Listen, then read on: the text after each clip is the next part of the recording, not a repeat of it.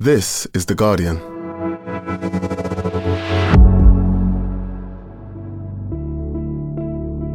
Today, why are nurseries across the country being forced to close down?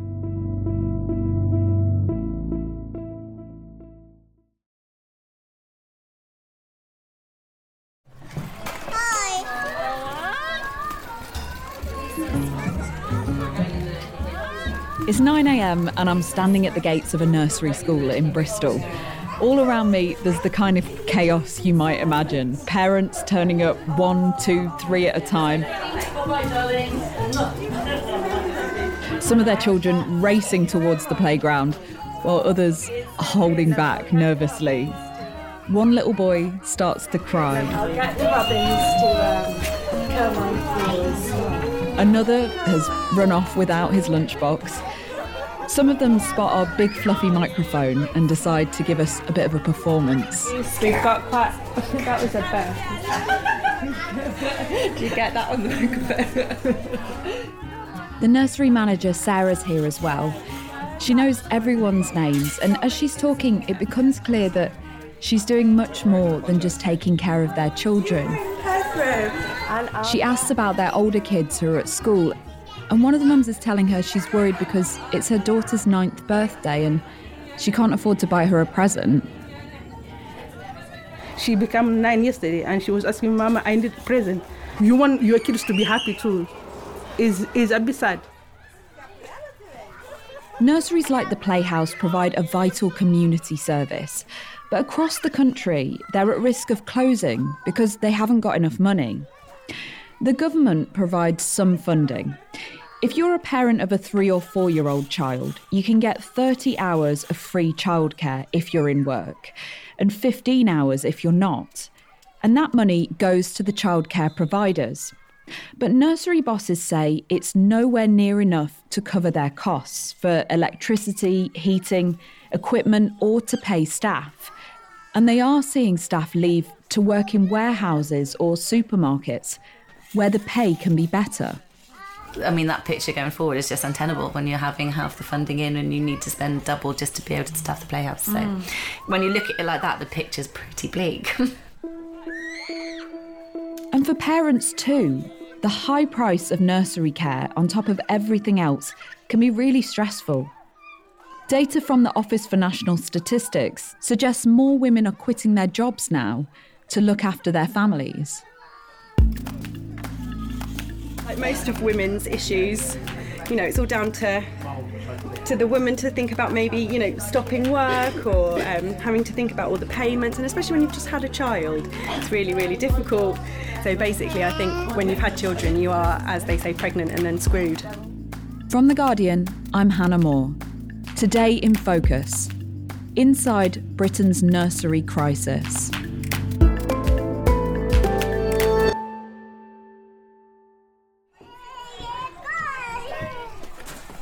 Well, I'm Sarah. I am nursery manager.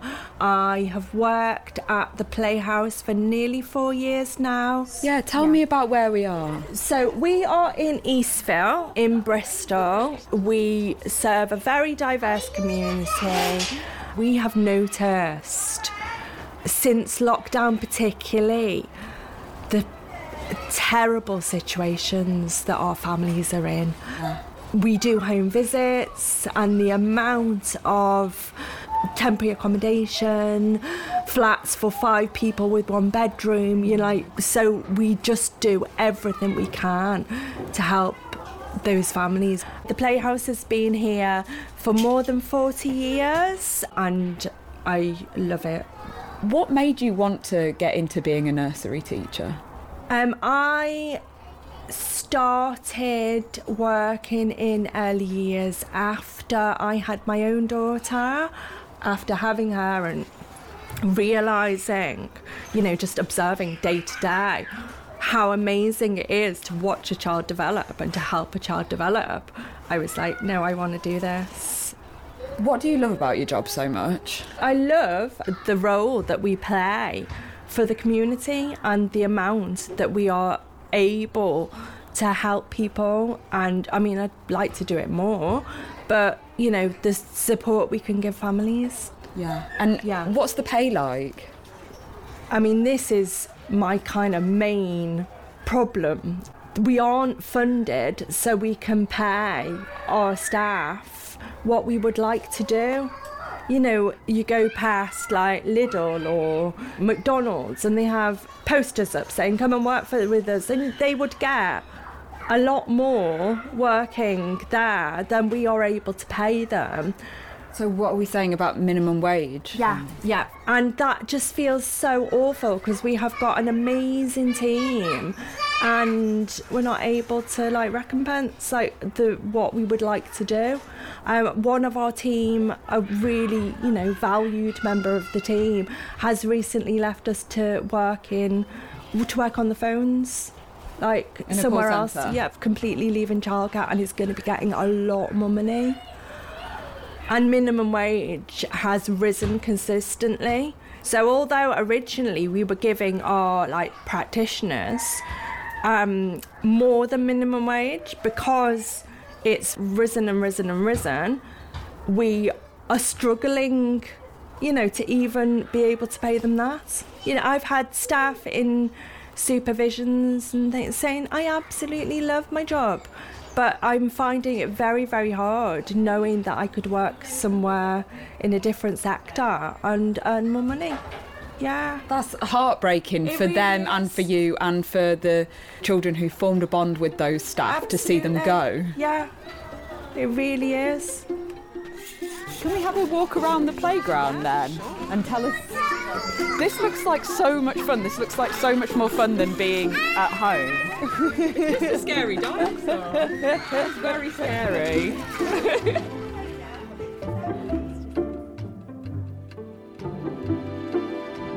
Sally Weale, you're the education correspondent for The Guardian. How much does it cost on average then to raise a child in the UK? a lot. I don't know how they work it out, but I think the most recent figures were was 160,000 to raise a child. um, I can't, I've raised two, and I think it could be really much more than that, actually. but yeah, it's very, very, very expensive. We've heard for years now about how expensive childcare has become in this country, some of the highest prices in Europe. And that problem has become more acute recently. Can you lay out for me what the situation is at the moment in this sector? Well, I've been writing about the sector for eight years, and it's been a problem for a long time. But there's no doubt that it has got worse in recent years. And I think that it's not really working for anyone at the moment, not the providers, not the parents, and to a degree, not the children either, because they're losing out.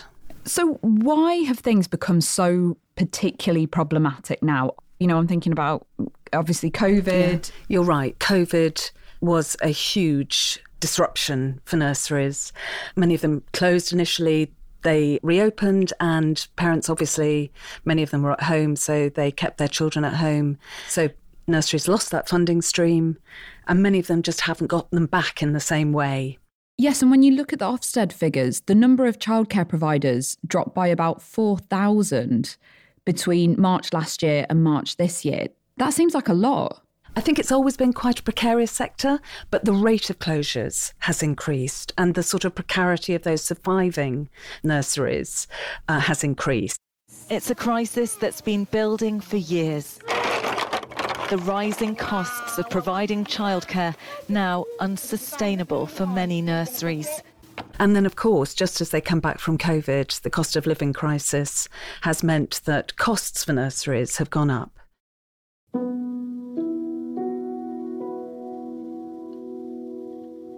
Can you start off by introducing yourself? Yeah, I'm Kirsty Clark. I'm the business HR and finance manager for Bristol Children's Playhouse.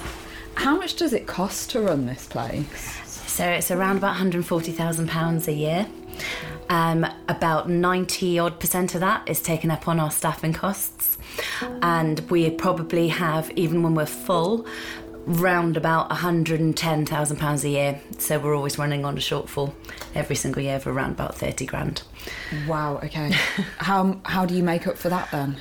By Forward planning and trimming things where we can. So we did a restructure two years ago to reduce the staffing, which then took the staffing costs down a bit, which then meant we've tried to claw a bit back when we've kind of been at the fuller points.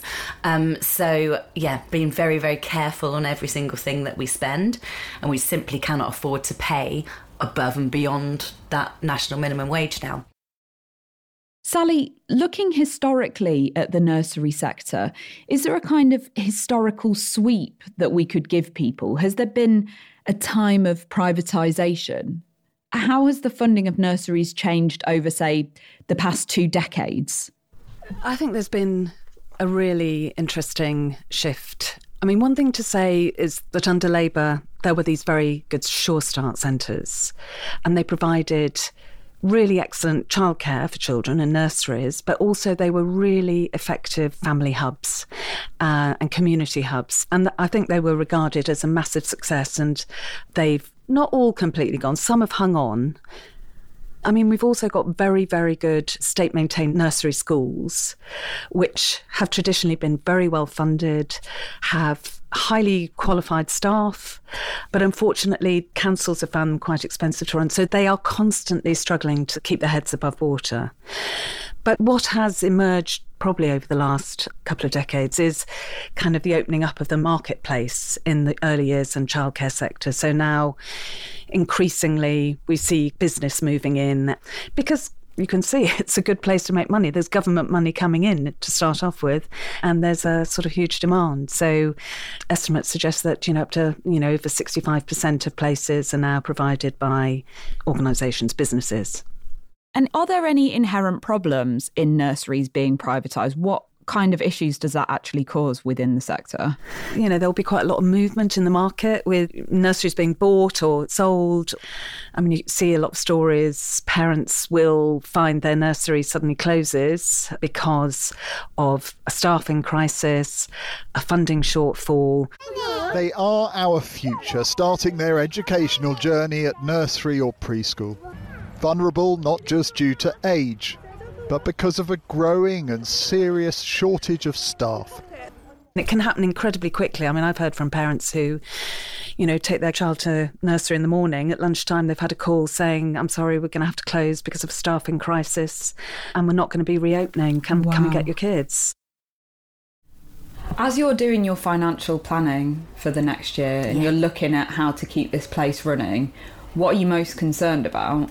Um, an, another increase in the minimum wage, mm. which will likely be on the cards, and then unless the funding is increased in any way, shape, or form to try and match that, that gap's just going to become bigger and bigger for mm. us. Energy costs, obviously, I mean, that's one of our biggest expenditures per month anyway, always has been. Everything is going up, and we're not in a position to get any more money in because we're already working at the maximum that we can have safely, staff wise, and the space that we're able to offer. And the two things just do not tally. So it's it's going to be hard.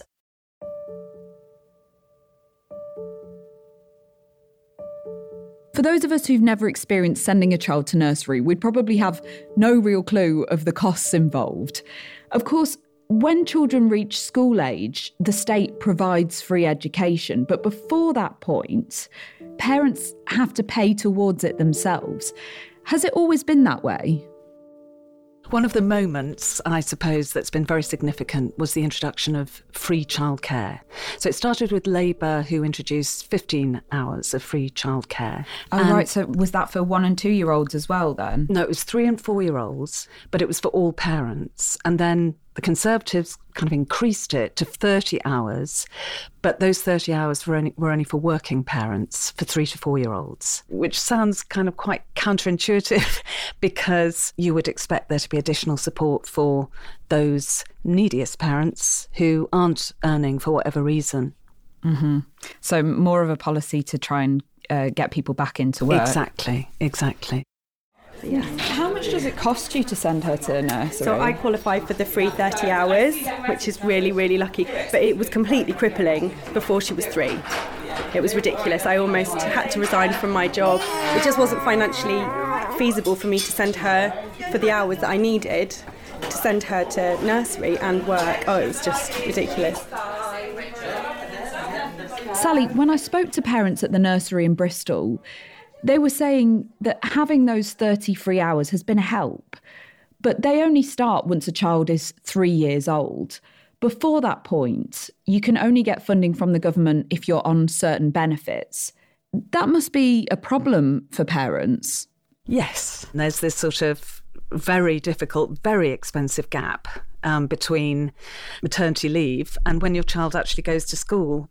Even when your child is in the so called free childcare uh, scheme, you've still got to patch care around those hours because it's only 38 weeks a year. And we all know that our working day doesn't always fit in with school hours.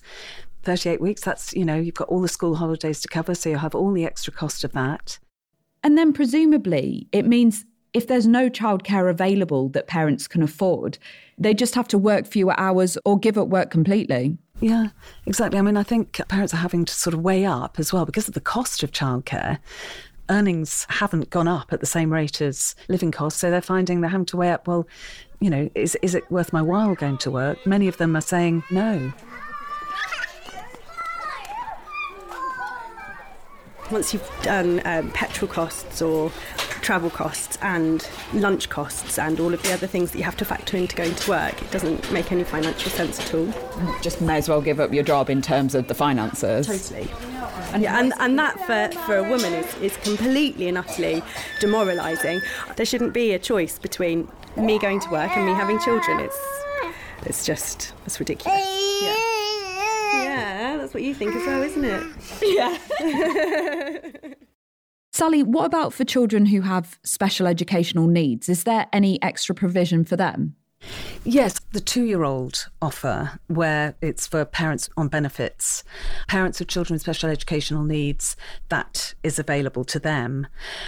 Things are just always much more difficult for parents with uh, children with special educational needs.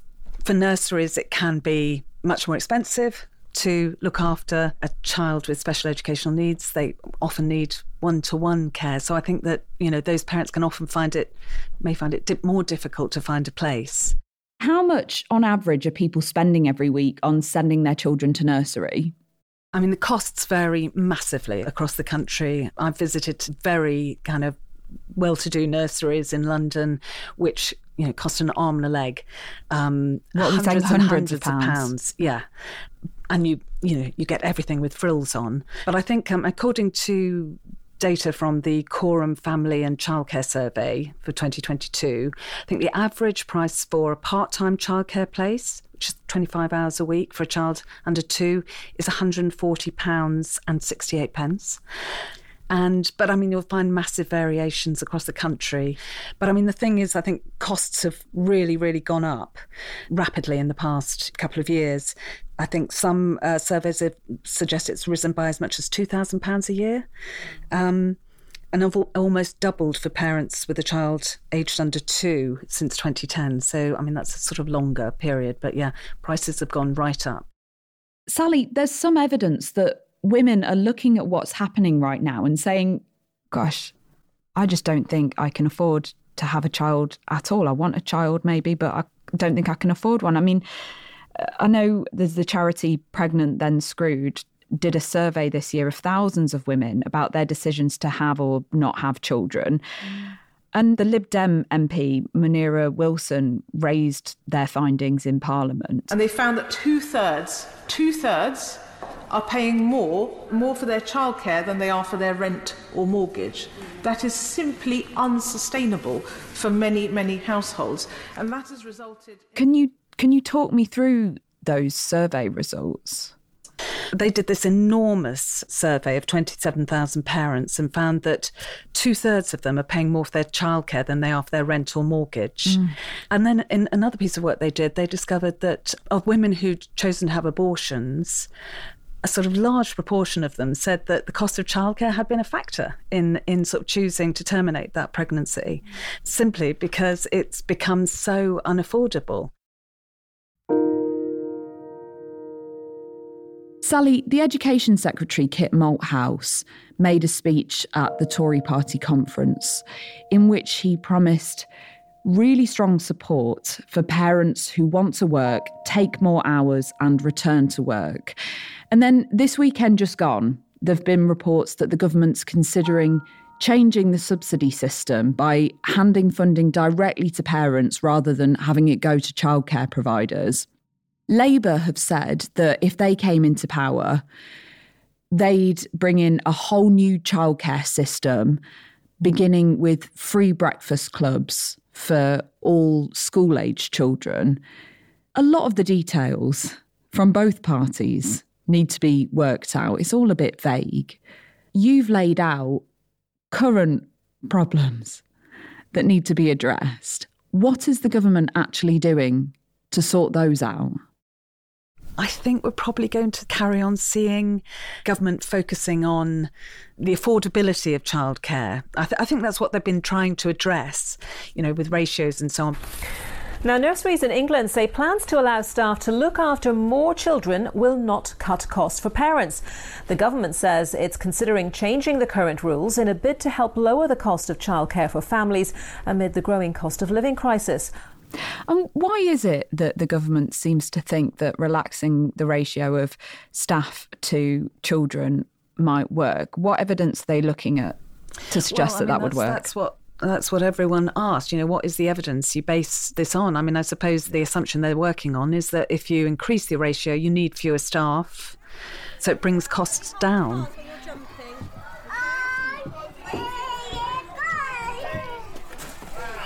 So, what's the staff to the ratio child ratio? Yeah. yeah. So for two-year-olds, it's a one to four ratio, and for three and upwards, we work on a one to eight ratio what is legally sort of stated is because of like my qualification, which is a level six, we could have one to 13, but we would never do that if we possibly could manage because of the limits that that has on the relationships that you form with children and families really. Mm, and how does it impact on children if, if they don't have that kind of close contact with staff? Well it, they it's emotional well-being.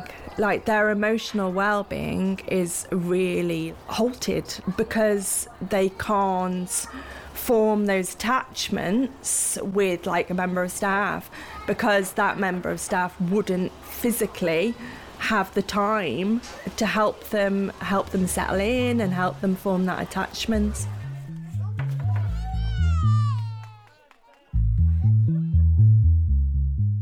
Coming up, how can we save the nursery sector?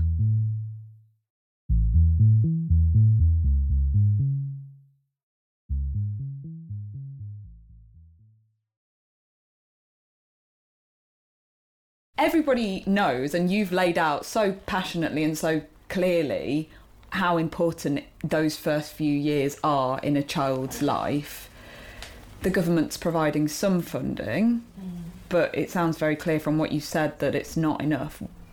Why do you think they're not doing more at the moment? I think it's consistently seen that early years isn't valued to the same extent as the next steps to children's education. And this has been seen consistently. For example, the time when schools were all closed in the pandemic, but nurseries were to remain open. And I think it's because nurseries and early years are seen largely as just something that is enabling parents to work. Definitely, yeah. Rather than as an incredibly vital starting point Absolutely. for a child. God, yeah, that is like a that's a big societal problem, isn't it? If the thinking is just like, oh, this is a place for parents just to pop their kids out yeah. of the way. Yeah, absolutely. All we want is to be able to recognise our staff yeah. for all what they do, and we recognise exactly. it every day in our conversations yeah. and in the way that you know we work with our team, but we're not able to recognise it in their pay packet. No, you know, absolutely and that's the sad thing really. And mm-hmm. and you know which then does mean that we're exposed to mm-hmm. losing losing really good people which are hard enough to find anyway. Mm-hmm. So there needs to be yeah that recognition to make that an attractive and and make a career out of it. It's mm. not a job that you just say oh like children are going to do this for for a year or so. Mm. It really is. It's like someone like Sarah who's hugely experienced and really super qualified as well. You know that's your career. It's a mm. job that you can get a lot of fulfillment from. So it's I think shifting that thinking a bit as well and making that a bit more important. And Sally, I can imagine that working in a nursery is something that a lot of people go into because they feel really passionate because Yeah. they want to give children a good positive start in life. Yeah. So from people that you've talked to who've left the sector or who are considering leaving the sector, what have they told you? How, how does that feel to have to drop out of it? I think you're right. I think people work in that sector because they love children. It feels pretty vital. It feels like a very worthwhile role. But it's not an easy option. Um, not only are you just looking after them, you're looking after, you know, their, you know, learning, you know, safeguarding. They're social workers Yeah, they're, they're playing. It's like, extent. they play. They play a hugely important role in not just in the children's lives, but those children's families as well. So as other kind of services disappear, have closed down in councils and so on, you know, they find themselves kind of advising parents on housing or pointing them to food banks.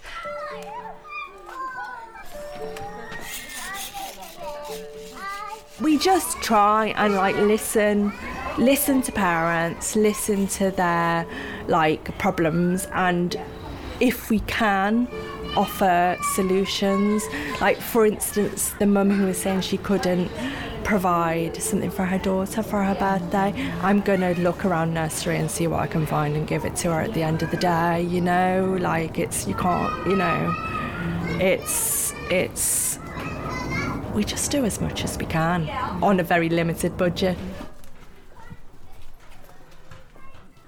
Sally, I know that you've gone to the Department for Education when you've written about the nursery sector, and their spokespeople have been keen to reinforce that the government is putting funding into this. They've said that they've spent more than £4 billion in each of the past five years to support families with the cost of childcare.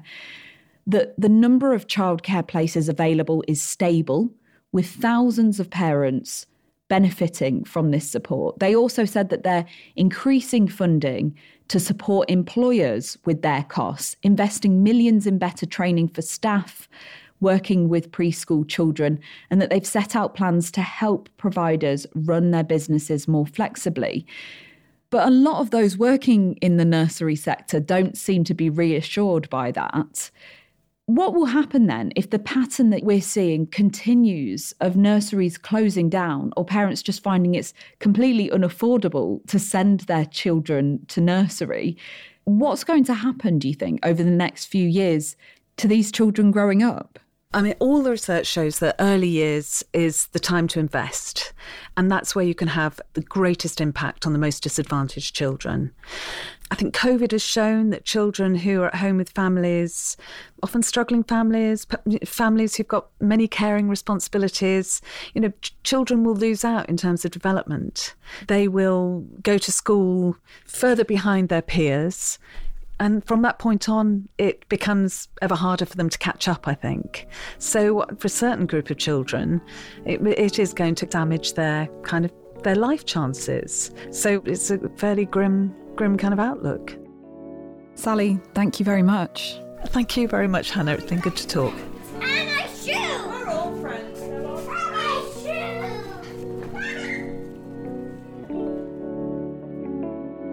That was Sally Weale. Thank you to her and to the staff, parents, and kids at the Bristol Children's Playhouse. This episode was produced by Tom Glasser and Ruth Abrahams and sound designed by Axel Kacoutié. The executive producer was Homa Khaleeli. We'll be back tomorrow.